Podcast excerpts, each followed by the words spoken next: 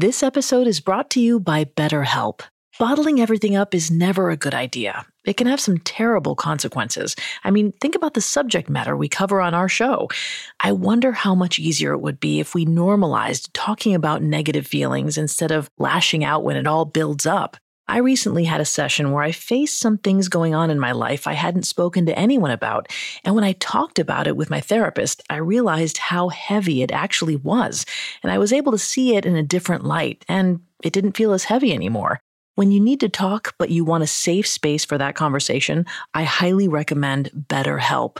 Even if you haven't experienced major trauma in your life, therapy is excellent for day to day positive coping skills and learning how to set boundaries. So if you want to give therapy a try, check out BetterHelp. It's entirely online, convenient, and flexible. It's also easy to get started. Just fill out a brief questionnaire to get matched with a licensed therapist. Get it off your chest with BetterHelp. Visit betterhelp.com slash serial killers today to get 10% off your first month. That's betterhelp, H-E-L-P dot com slash serial killers. This episode is brought to you by Accounting Plus. We've heard about career killers, but how about a killer career?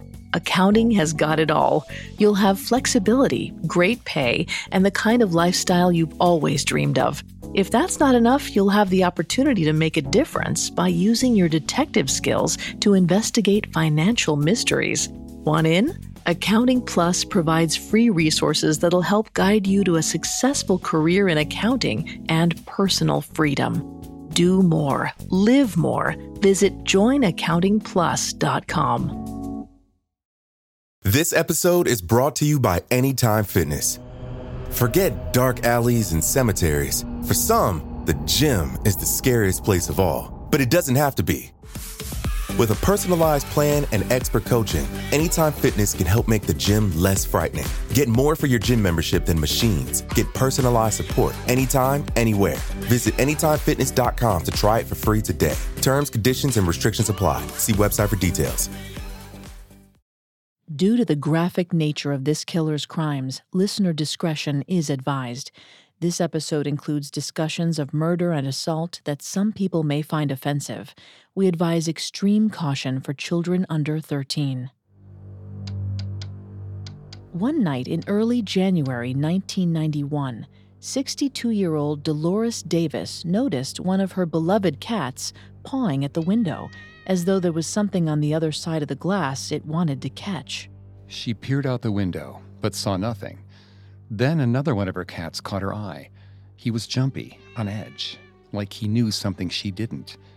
A shiver skittered down her spine. Something was not right. Dolores called her son Jeff. She told him there might be someone lurking outside her home. Jeff assured her nothing was amiss. Her imagination was getting the better of her. He calmed her fears and said goodnight. Of course, Jeff had been mistaken. Someone was outside Dolores's window, hiding in the darkness, just out of sight. And a few days later, on January 18, 1991, Dolores Davis became the final victim of the serial killer known as BTK.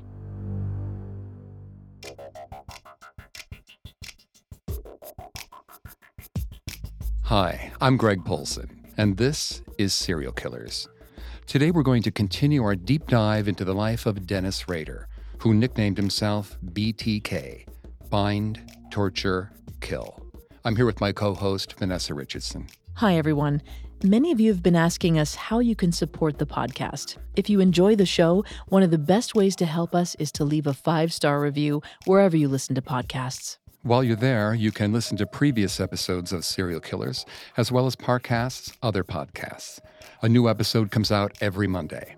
You can also find us on Facebook and Instagram at Parcast, and on Twitter at Parcast Network, or on our website, parcast.com. Dennis Rader began his serial killer career in 1974 when he slaughtered four members of the Otero family, including two young children. He proceeded to kill six additional victims in Wichita, Kansas over the next 20 years, murdering his final victim in January 1991. Rader tortured and strangled helpless women and children to achieve the sexual satisfaction that he fantasized about. But murder wasn't all he craved. Rader wanted to be as notorious as the famous serial killers he spent his childhood and adult life reading about. And Rader's desire for fame was ultimately his undoing. Rader spent most of his youth fantasizing about tying up and torturing pretty girls. By 1974, the 28 year old was ready to act. He targeted the Otero family after spotting the mother, Julie, in a car on Murdock Avenue. Throughout his killing career, the randomness of his murders was one of the reasons police had so much difficulty connecting Rader to his various crime scenes. In the early morning of January 15, 1974, Rader crept to the Otero suburban home in Wichita, Kansas. He tied up, tortured, suffocated, and strangled Joe and Julie Otero, as well as their two children, nine year old Joey and 11 year old Josie. For Rader, murder felt like pure heroin. He became obsessed, frenzied even. He needed to kill again. Vanessa is going to take over on the psychology here and throughout the episode. Please note, Vanessa is not a licensed psychologist or psychiatrist, but she has done a lot of research for this show. Thanks, Greg.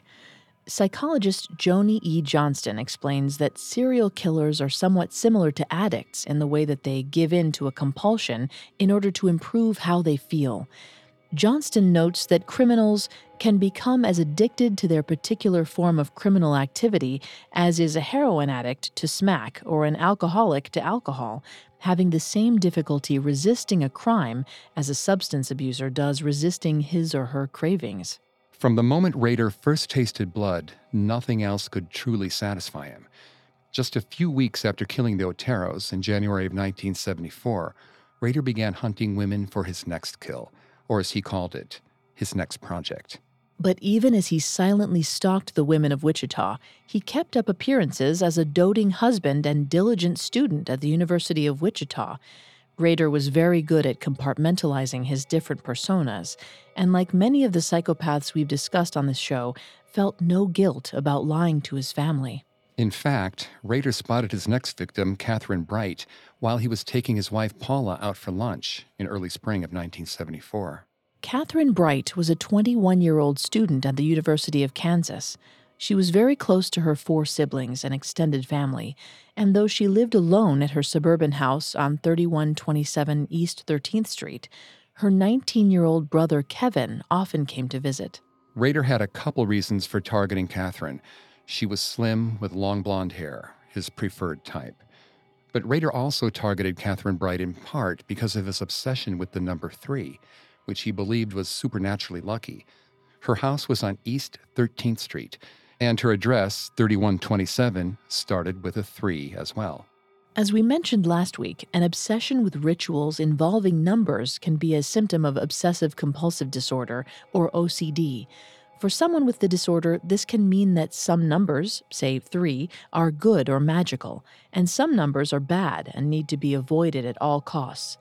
Rader was later evaluated by psychologist Robert Mendoza, Mendoza noted Rader's OCD tendencies, but didn't believe they reached a clinical level where they significantly impacted his day to day activities. Rader spent weeks stalking Catherine, making sure she lived alone. Ever the perfectionist, Rader also began obsessively squeezing a stress ball, trying to work up hand strength. He had failed to successfully strangle the Oteros on the first try and wasn't about to make that mistake twice. He came up with a story so Catherine would let him in. He decided to pose as a fellow college student looking for help with homework. Since he really was a college student, it would be an easy role to pull off. Rader assembled weapons for the murder his buck knife, a 22 Colt, and a 357 Colt Magnum. For some reason, he didn't bring the hit kit that he usually brought along to each victim's house. He hid weapons in his large Air Force jacket and brought gloves so he wouldn't leave fingerprints behind. And he chose a nickname for this murder Project Lights Out. Rader came up with a variety of code words or nicknames for his murder related paraphernalia. While this would have thrown his wife off his scent should she stumble upon his work, it also allowed him to entertain a fantasy of being a secret agent. He liked to write notes and stories about his victims that only he could understand. On April 4th, 1974, Rader drove his car to Wichita State University's campus and parked it there. Catherine lived within walking distance of the college, so he was able to easily make his way to her home on foot. He saw Catherine's car sitting in her driveway and assumed she was home. He put on his gloves, but ultimately decided against the ski mask. He knocked on Catherine's door. But she didn't answer. After a few moments, he realized she must have gone somewhere on foot so he broke a kitchen window in the back of the house and clambered inside. Indeed, Catherine wasn't home. He swept up the broken glass and tidied up the kitchen so as not to arouse suspicion before she walked into her bedroom. He walked down the hallway towards her bedroom. Nervous, he pulled out his gun and fiddled with it. By accident, he fired a round into Catherine's bathroom door. Nothing seemed to be going right for Rader and the situation became even dicier as the front door opened. Catherine was home, but she wasn't alone. Her 19 year old brother, Kevin, was with her. Panicked, Rader quickly drew his gun and confronted the siblings. He fell back on a familiar story. He was a fugitive on the run who just wanted to tie them up and rob them. But Rader hadn't bothered to bring his hit kit. He didn't have anything to tie up the siblings. He kept Catherine and Kevin at gunpoint and ordered them into Catherine's bedroom.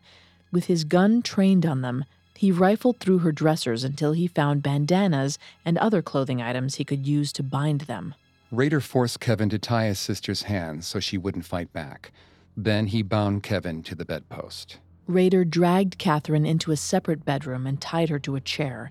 He decided to kill Kevin first, since he considered the brother to be a bigger threat. He turned on the radio and blasted music, so Catherine wouldn't hear him throttling her brother in the next room. But as Rader wrapped a cord around Kevin's throat, the young man ripped free of his bindings. Kevin fought for his life, but Rader whipped out his gun and fired at the teenager's head. Kevin collapsed to the ground, seemingly dead. Catherine heard the gunshot from the next room and began screaming for her brother. Rader rushed in and tried to reassure her that Kevin was fine. He'd let both siblings go soon. Catherine was having none of it. She struggled desperately against her bindings. Rader tried to strangle Catherine, but she continued to fight him. Rader got nervous. Catherine was proving harder to kill than he anticipated. He decided to take a moment to regroup. He'd go double check that Kevin was indeed dead. It might seem like an odd thing to do, but again, BTK didn't have a great track record with first try kills. He returned to the other bedroom where Kevin lay on the floor and kicked the boy's corpse. But Kevin was just playing dead.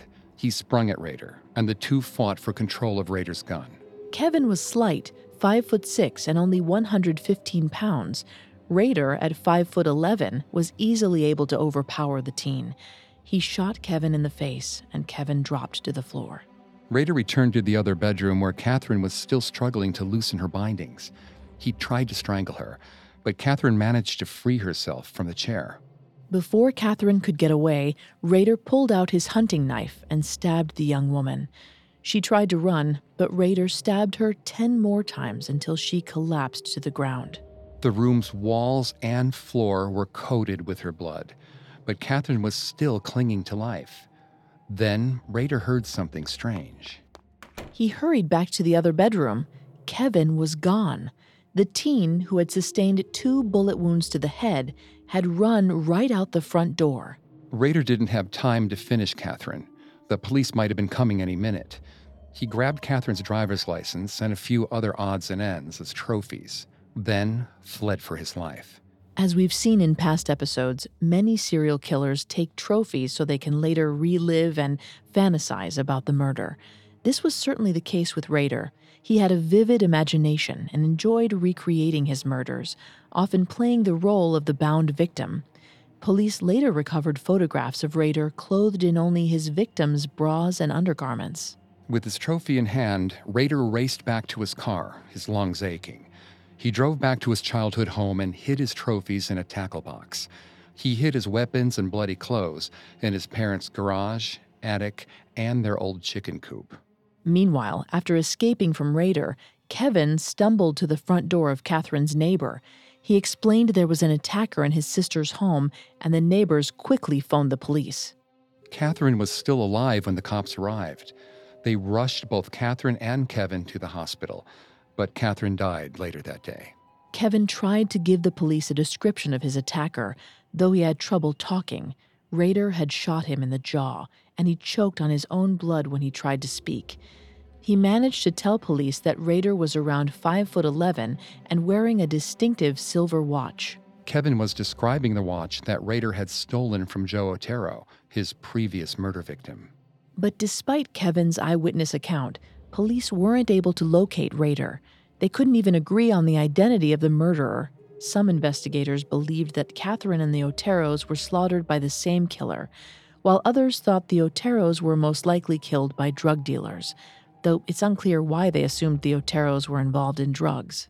Rader was thrilled when he realized that the police had no idea who he was. But this wasn't good enough for him. He wanted to be a famous serial killer, like the ones he had read about as a teen. And if he was going to be a famous killer, then he needed a signature name. In October 1974, Rader left a taunting letter to police in a library book, then called the local newspaper so they could locate his note. It contained shocking details about the Otero murders that only the killer could know. Rader's letter was signed BTK, which stood for his modus operandi bind them, torture them, kill them. We'll continue investigating BTK in just a moment. This episode is brought to you by Accounting Plus. We've heard about career killers, but how about a killer career? Accounting has got it all. You'll have flexibility, great pay, and the kind of lifestyle you've always dreamed of. If that's not enough, you'll have the opportunity to make a difference by using your detective skills to investigate financial mysteries. Want in? Accounting Plus provides free resources that'll help guide you to a successful career in accounting and personal freedom. Do more, live more. Visit joinaccountingplus.com. This episode is brought to you by Anytime Fitness. Forget dark alleys and cemeteries. For some, the gym is the scariest place of all, but it doesn't have to be. With a personalized plan and expert coaching, Anytime Fitness can help make the gym less frightening. Get more for your gym membership than machines. Get personalized support anytime, anywhere. Visit AnytimeFitness.com to try it for free today. Terms, conditions, and restrictions apply. See website for details. Now back to the story. By the fall of 1974, Dennis Rader had claimed his first five victims in Wichita, Kansas. In October, he left a mocking letter to police and revealed the nickname he had chosen for himself BTK Bind, Torture, Kill. He also kept up his persona as an ordinary citizen of Wichita. He continued to attend college classes in the fall of 1974 and started working for ADT Security Services. Rader was amused to find himself installing security systems in the homes of people afraid of the BTK killer. Rader also made sure to keep playing the role of loving husband. He later claimed to author and professor of criminal psychology, Katherine Ramsland, that he genuinely cared about his wife and enjoyed their sex life. But his fantasies of strangling women were still more important to him than anything else. Ramsland notes that fantasy was a crucial coping mechanism for Rader. It afforded him an escape from life's everyday stresses. While some of us may play video games or go for a hike to stave off boredom, Rader liked to tie up dolls or draw frightened women bound up with rope. As part of his fantasies, he eventually started taking pictures of himself tied up, as though he was his own victim. At least once, he encased himself in plastic and pretended to bury himself alive in a freshly dug grave. This link between fantasy and serial murder isn't unique to Rader either. Criminology professor Scott Bonn notes that many serial killers have intense fantasy lives. They imagine killing their victims as a way of ramping up to committing murder in real life. Rader hid these fantasies from Paula, pretending he was satisfied with their marriage. And in an odd way, he was. They were an otherwise normal couple. In late 1974, she became pregnant with their first son, Brian who was born in July of 1975. Paula stayed at home with the new baby, while Rader supported the family through his work at ADT. But even though he acted like a contented family man in public, Rader was always looking for his next victim.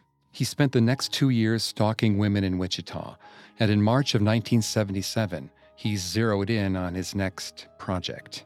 Rader was still obsessed with the number three, and he believed March was a good month for his next kill because it was the third month of the year. His intended target that day was a woman who lived at 1207 South Greenwood.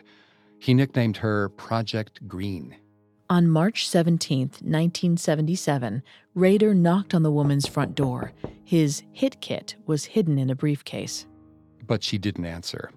Down but not out, Rader wandered the neighborhood looking for a different victim.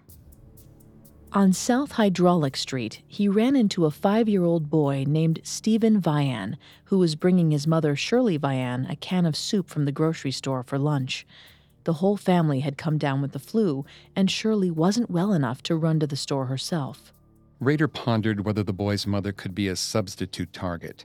He showed Stephen a photo of Paula and his young son Brian. He claimed they were missing and asked if Stephen had seen them. It's not clear why Rader bothered with such an elaborate lie, since he could have just followed the child home. Perhaps he simply enjoyed role playing as a detective. Nonplussed, Stephen told him that he hadn't seen the people in the photo. Rader pressed the child and said, Are you sure? Look again. But the little boy repeated, No, sir, and he continued down the street to his home. Rader kept an eye on the boy as he knocked on the door of another possible victim he'd been stalking, Cheryl Gilmore. He later told police that he had nicknamed Cheryl Project Blackout because she frequented a bar with that name. But Cheryl didn't answer. As he waited on her stoop, Rader watched six year old Stephen enter the house two doors down at 1311 South Hydraulic. The boy's address had a three in it, Rader's favorite number. He decided to go for it. At the Vian house, five year old Stephen didn't feel up to playing with his eight year old brother Bud or his four year old sister Stephanie. He lay in his mother Shirley's bed to keep her company until he heard Rader knocking. Stephen and Bud raced each other to the front door. The five year old won the race. In a moment that he would regret forever, Stephen opened the door to find Rader staring down at him. Rader told the kids that he was a private detective. When their mother Shirley dragged herself out of bed to see who was at the door, Rader grew excited. He repeated the lie to Shirley and stepped inside the house. As soon as he was inside and the door was shut, Rader quickly drew all the blinds in the living room and pulled out his gun. Shirley begged Rader not to hurt her or the kids, and Rader quickly came up with a story to calm her down. He claimed that he just wanted to tie Shirley up and take bondage pictures. If she cooperated, everyone would be fine. The phone rang, but Rader ordered the family not to answer the phone. Shirley once again begged Rader not to hurt her kids, but he ignored her. He took rope out of his briefcase and tried to tie up Bud. When the eight year old cried, Rader decided it was too much trouble to tie up each of Shirley's three children individually. And the phone call began to worry him. Someone might be on their way to the Vian house. He hurriedly stuck Bud, Stephen, and Stephanie in the bathroom. He chucked blankets and toys into the bathroom to keep the kids busy, then quickly tied the bathroom door shut with rope. Rader hoped he didn't have to rush everything too much. If he had time to spare, he wanted to suffocate the young boys with plastic bags and strangle four year old Stephanie. Rader dragged Shirley into the bedroom away from her sobbing children. She didn't fight back, desperately hoping if she cooperated that Rader would rape her and leave. It wasn't until Rader placed a bag over her head and tied the rope around her neck that Shirley realized she was about to die. The Vian children were frantic. They knew their mother was in danger, but they didn't know how to help her. Five year old Stephen screamed that he was going to untie the rope keeping the bathroom door closed and stop Rader from hurting his mother. But Rader warned the child that he'd shoot him in the head. Stephen, Bud, and Stephanie were too terrified to leave the bathroom. They wept and pounded their fists uselessly against the door as Rader strangled their mother. As a psychopath, Rader felt no guilt over his actions. It didn't bother him at all to hear the children's cries echoing from the neighboring room. In fact, it only confirmed his total control over the situation. After Shirley was dead, Rader thought about killing the three young children still trapped in the bathroom. But his thoughts kept returning to the phone call that Shirley had received earlier. He decided not to chance it. Rader grabbed two pairs of Shirley's underwear as trophies and fled the home. Eventually, eight year old Bud smashed open the bathroom window so the three siblings could escape to the yard. The children ran through the unlocked front door to their mother's bedroom, only to discover her dead in her bed. Hysterical, the children raced to their neighbor's house, and the neighbor called the police. Rader was worried that the children would be able to identify him, but the descriptions the children gave weren't enough for the cops to track Rader down. However, several officers did notice similarities between Shirley's death and the murders of the Otero family. Both had been bound up with intricate knots, and in both crime scenes, the victims were suffocated with bags over their heads. But they still didn't have enough information to find Rader. He was so satisfied after getting away with Shirley's death that he rewrote a children's rhyme, Curly Locks, Curly Locks, and transformed it into a typo ridden celebration of his successful murder. Quote, Surely locks, surely locks, wilt thou be mine? Thou shalt not scream, not yet feel the line, but lay on a cushion and think of me and death, and how it is going to be. End quote. Rader had now killed six people, and he was starting to feel invincible. Author Katherine Ramsland describes Rader as suffering from a condition she calls narcissistic immunity. Essentially, like many other serial killers we've seen on this show, Rader became convinced that he was smarter than the detectives trying to catch him. He believed he could get away with anything. The high from killing Shirley Vian didn't last long, and Rader spent the rest of 1977 looking for his next victim.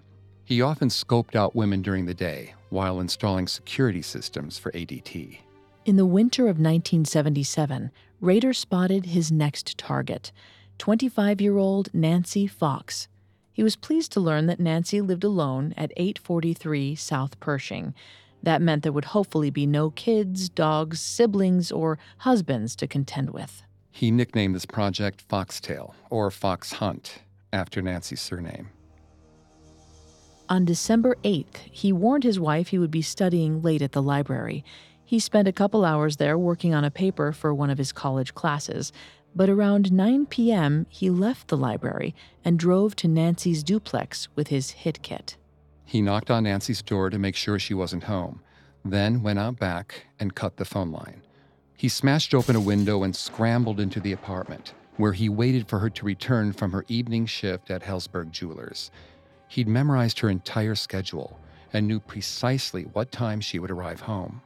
Rader drank a glass of water, a tradition he had started when he murdered the Otero family. He put Nancy's phone to his ear to double check that it was dead. Right then, Nancy walked into her apartment. We don't know for sure how Nancy reacted when she spotted Rader in her living room. In one version of Rader's story, Nancy was defiant when Rader pulled a gun on her. In another version of the story, Nancy was terrified from the get go. In all versions, Rader told Nancy that he just wanted to have sex with her and then let her go.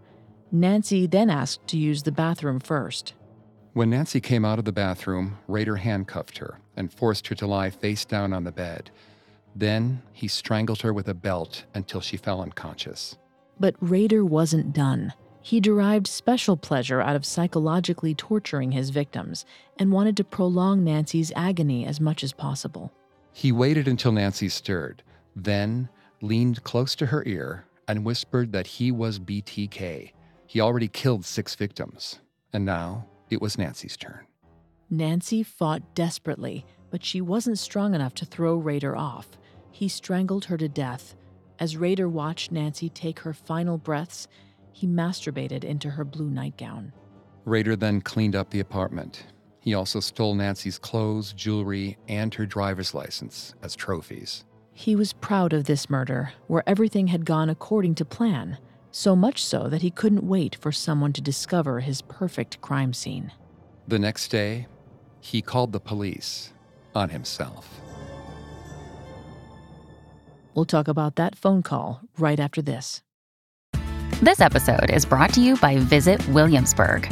In Williamsburg, Virginia, there's never too much of a good thing. Whether you're a foodie, a golfer, a history buff, a shopaholic, an outdoor enthusiast, or a thrill seeker, you'll find what you came for here and more.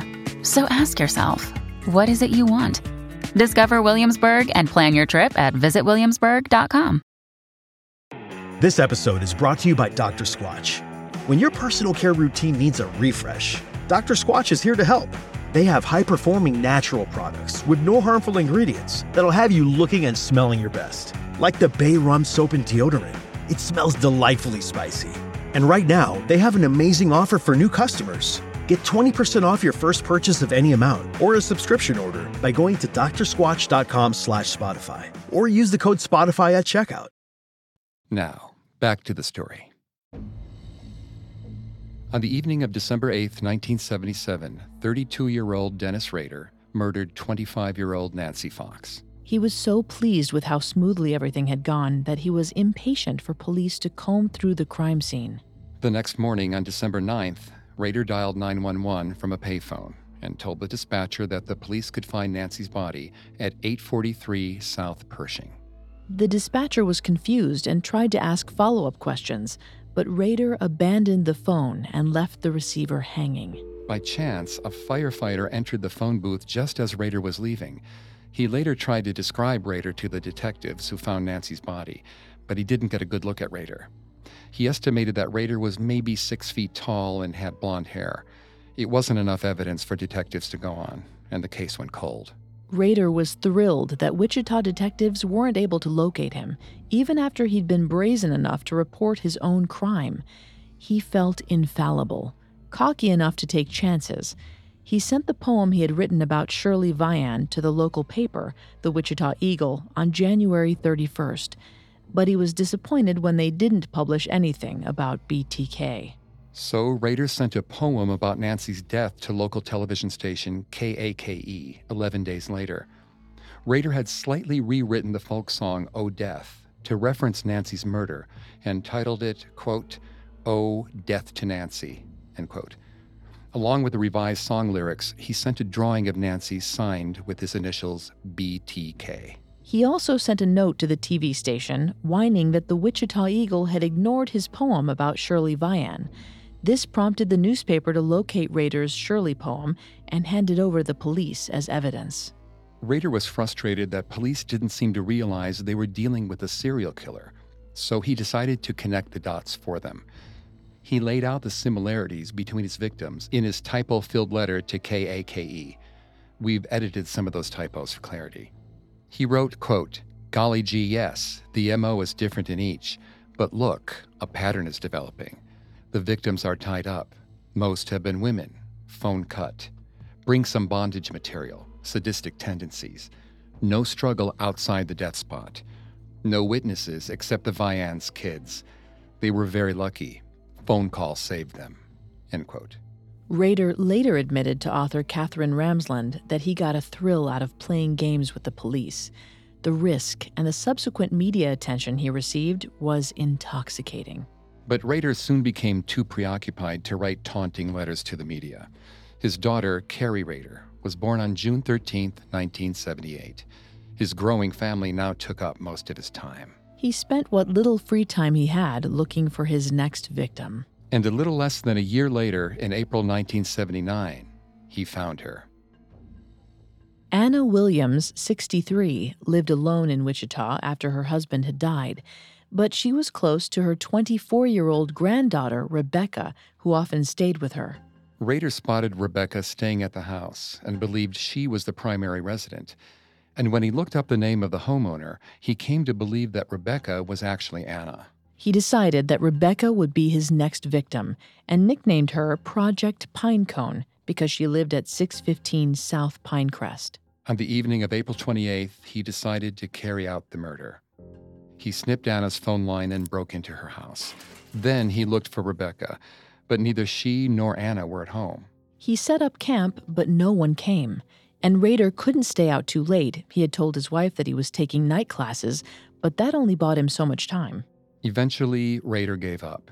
He stole some jewelry, some clothing, and a sock with $30 in it. He also scribbled a threatening message on Anna's bathroom mirror with her lipstick though Rader couldn't remember if he wrote Mirror, Mirror on the Wall or BTK was here. And with that, he left. Luckily, Anna had been out late square dancing on April 28th, and she didn't make it home until 11 p.m. She found a mess of clothes on the floor of her bedroom, missing jewelry, and the phone line dead. By this point, Wichita citizens knew that a dead phone line meant one thing BTK. She ran for her life. Despite Rader's failure to kill Anna, he still craved attention for the murder he almost committed. His deep seated need for admiration, which would later be noted by psychologist Dr. Mendoza, encouraged him to play risky games with the media once again. On June 14th, he sent dual packages to both the KAKE TV station and to Anna Williams' home. Anna's adult daughter, Rebecca's mom, opened the package. What she found was beyond disturbing. Inside was a drawing of a naked woman trussed up on a bed, one of the scarves that had been stolen from Anna's house, and a poem titled, Oh Anna, Why Didn't You Appear? In the poem, which was full of typos, Rader lamented the fact that Anna wasn't his eighth murder victim. Anna was so terrified to learn her house had been broken into by BTK that she left Wichita entirely. Meanwhile, Rader graduated from college in May 1979 and spent some time focusing on his family. He got his children a puppy named Patches. But through his work with ADT, he was sometimes sent out of town and stayed in motels. Whenever he was at a motel, he would engage in what he called motel parties. He would hole up in his motel room, pretending to be his own victim. He often handcuffed himself or tied himself up while wearing his female victim's clothing. Sometimes he wore a creepy mask of a woman's face over his head, along with his victim's bras and lacy undergarments. He loved to place plastic bags over his head and hang himself. He almost suffocated himself a couple of times, so he started keeping one hand free to make sure he didn't accidentally asphyxiate. He took pictures of himself tied up and choking, which he found highly erotic. In our last episode, we discussed how people like Rader, who hang themselves or otherwise cut off their oxygen supply to achieve orgasm, have an unusual condition called asphyxiophilia, also known as hypoxyphilia. It isn't just serial killers who develop this condition. Psychologist Mark Griffiths notes several celebrities have accidentally killed themselves while practicing autoerotic asphyxiation, including actor David Carradine, who died in his hotel room closet. But Rader's motel room fantasies weren't as satisfying for him as actual murders. Family responsibilities kept him from settling on a victim for several years after his failed attempt at killing Anna Williams in 1979 but he continued to stalk women. He was window shopping, if you will. By April 1985, he was 40 years old and not quite as spry as he used to be. He picked an easy target that didn't require much stalking or detective work his 53 year old neighbor, Marine Hedge. He called her Project Cookie because she worked at a local cafe. His nine year old son, Brian, had been in the Boy Scouts now for two years, and Rader had become a scout leader. On April 26, the Scouts were having a camping trip, and Rader knew this would give him the free time he needed to commit his next murder. He spent the evening of April 26th at the campgrounds with the other Boy Scout fathers, then told them he was tired and going to bed. With no one watching him in the tent, he was able to sneak out to his car and drive to a bowling alley. He pretended to be drunk and hired a taxi to drive him to his neighborhood. The taxi dropped him off a block away from Marine's home. He snuck through the yard of his wife's parents to reach Marine's house, then cut her phone line. He broke in and waited. But when he heard Marine arriving home with a male friend, he hid in a closet. After an hour, Marine's friend left, and Marine went to bed. She had no idea there was a monster hiding just a few feet away.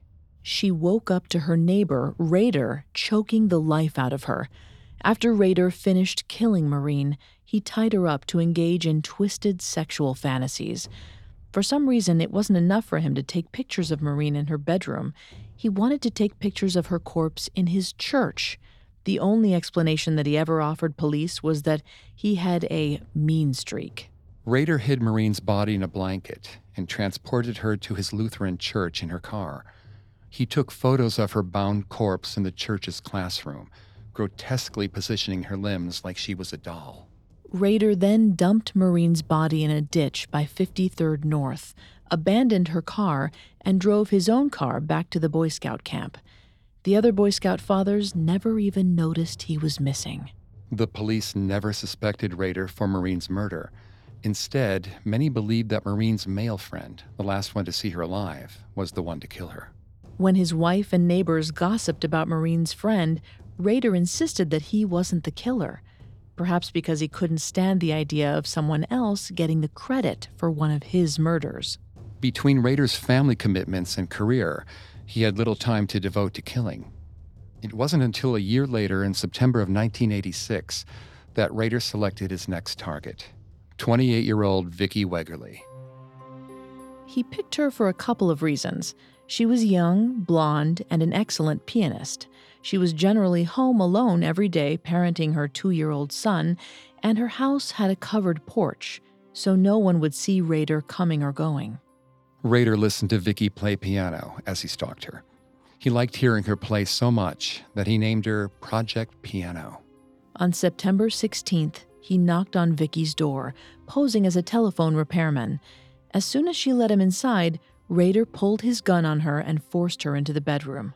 He strangled her, but Vicki fought back, scratching Rader's face and permanently scarring him. Nevertheless, he managed to kill her. He took three photos of Vicki's corpse as trophies and grabbed her driver's license before leaving. He didn't strangle Vicki's two year old son, mainly because the boy had been in the living room and hadn't witnessed the murder. Sadly, the police didn't realize that Vicki was killed by BTK, and for decades they suspected that her husband Bill had murdered her. After killing Vicki in 1986, Rader struggled to keep his murderous compulsions under control. Police were starting to make use of DNA evidence by the late 1980s, and Rader knew he needed to be careful. From the late 1980s until the beginning of the 1990s, Rader tried to fulfill his needs with motel parties, but he could only tamp down his desire to kill for so long.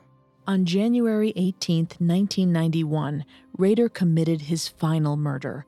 Once again, he used one of his son Brian's Boy Scout camping trips as a cover. He snuck away from the camp and drove to the house of 62 year old Dolores Davis, a beloved mother and grandmother.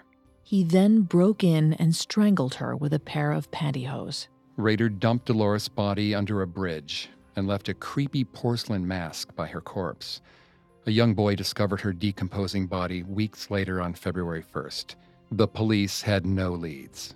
In May of 1991, Rader started a new job as a compliance officer and took delight in handing out citations. Rader began stalking his neighbor, Barbara Walters, a former auditor for the IRS, looking for any reason to give her a citation. On August 3, 1993, Rader spotted her black dog named Shadow in her fenced in yard. He vaulted over the backyard fence and unlocked the gate, letting the dog run free. Rader then issued a $25 fine to Barbara, insisting she was the one who had let Shadow roam the neighborhood. Barbara realized that Rader was aiming to have Shadow put down, so she fought his citation in court. Rader brought in an enormous file full of evidence he had collected on Shadow. To Barbara's horror, Rader won the case. She appealed to the higher court and was fortunately able to save her dog, but Rader's obsessive stalking of his neighbors continued. He scrutinized every neighbor's house and lawn for minor violations, even going so far as to measure the grass height of a neighbor too sick and weak to mow his yard. He also continued to go after neighborhood dogs, succeeding in getting a few put to sleep. Around 1994 or 95, Rader began stalking women again, contemplating potential victims. But familial obligations soon inhibited him from murdering. His father died in 1996, and Rader became his mother's primary caretaker. All was quiet for nearly a decade. But then, in January 2004, a reporter released an article about BTK on the 30 year anniversary of the murders of the Otero family. He described BTK as a killer that few in Wichita even remembered. 59 year old Rader wasn't going to let that stand. It was time, he decided, to start up his games with the police again. He sent a package to KAKE TV on May 4, 2004, under the name Bill Thomas Kilman, whose initials spelled out BTK. Inside the package was Vicki Wegerle's driver's license. Wichita detectives realized that this was finally their chance to catch the serial killer. They just needed to draw BTK out. Over the course of 2004, Rader sent several more packages to the media, reveling in the renewed attention BTK now received from reporters. He even contemplated upping the ante by murdering an 11th victim in October of 2004. But he backed out at the last minute after noticing a construction crew working outside her home. Rader never named his 11th intended victim, but his fellow code compliance officer, Mary Capps, later said in interviews that she believed she was Rader's target. Meanwhile, the police continued to coax Rader into communicating with them, hoping he would make a mistake. And in February of 2005, their plan paid off. Rader was finding his game with police to be a lot of work, and he was sick of photocopying notes. He figured he could simplify things by sending his taunting messages on a floppy drive. Rader left police a message in a trash bin near a Home Depot in Wichita. The note asked, quote, Can I communicate with Floppy and not be traced to a computer? Be honest, end quote. Per Rader's request, the police then left a coded message in a local paper that said, quote, Rex, it will be okay, end quote. Rader naively assumed the police wouldn't lie. On February 16, 2005, he sent a floppy disk to the local media, who turned it over to police. By recovering and analyzing the data on Rader's disk, police figured out they were looking for a man named Dennis who had been using a computer at Christ Lutheran Church.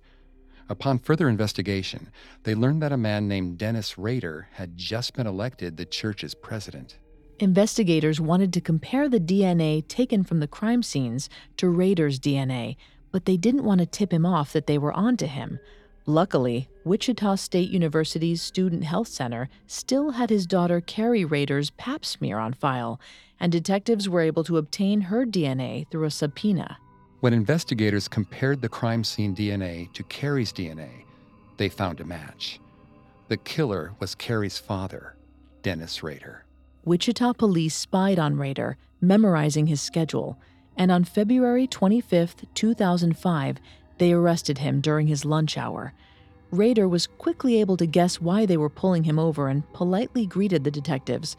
However, he later mentioned that he wished he had been able to shoot the cops and escape, much like James Bond might. Rader confessed as soon as he learned that detectives had a positive DNA match. In fact, he later admitted to author Katherine Ramsland that he probably bragged a bit too much. Yet Rader insisted that he wasn't a bad person. He told detectives, quote, Normally I'm a pretty nice guy. I'm sorry, but I am. End quote. Rader also led police to many of what he called his hidey holes, or places where he stored his trophies. They recovered articles of clothing, photos of the victims bound and gagged, and photos Rader had taken of himself tied up and wearing his victim's clothing. The evidence against him was overwhelming. In this clip, correspondent Josh Wells describes what police found.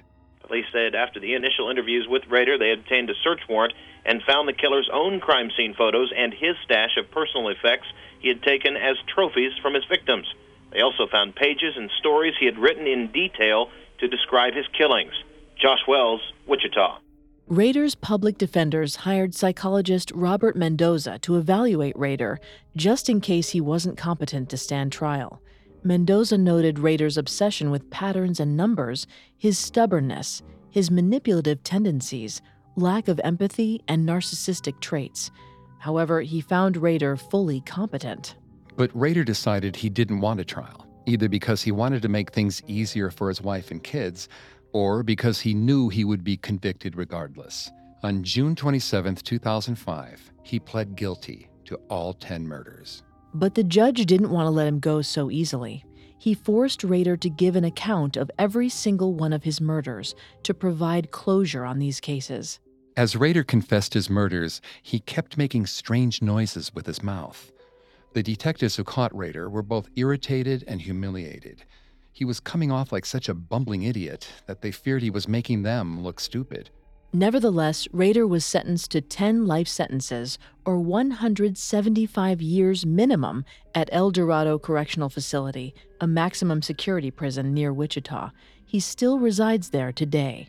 Rader's wife, Paula, and his two children initially had trouble believing that he was really a serial killer. But after Rader confessed, they were disgusted, horrified, and traumatized. Paula never spoke to her husband again. Rader's adult daughter, Carrie, struggled to reconcile her childhood memories of a loving, attentive father with the loathsome murderer he really was. She was terrified that she might somehow end up like him. Rader had spent the past decade analyzing and reanalyzing his own psyche, wondering what drives him to kill. He cooperated on a book about his psychology with author Katherine Ramsland, who believes that Rader is driven by a combination of disturbed sexual needs, a desire to control others, and a deep seated wish to be infamous. And in a way, he's gotten his wish.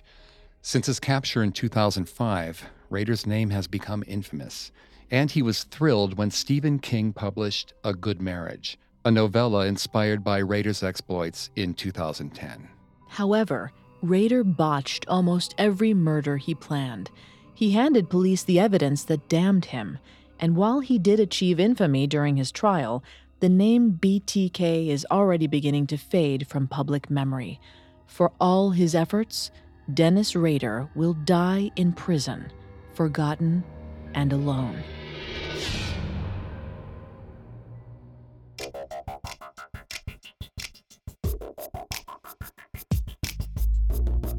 Thanks again for tuning in to Serial Killers. You can find more episodes of Serial Killers, as well as all of Parcast's other podcasts, on Apple Podcasts, Stitcher, Google Play, Castbox, TuneIn, or your favorite podcast directory. Many of you have asked how to help the show, and if you enjoy the show, the best way to help is to leave a five star review.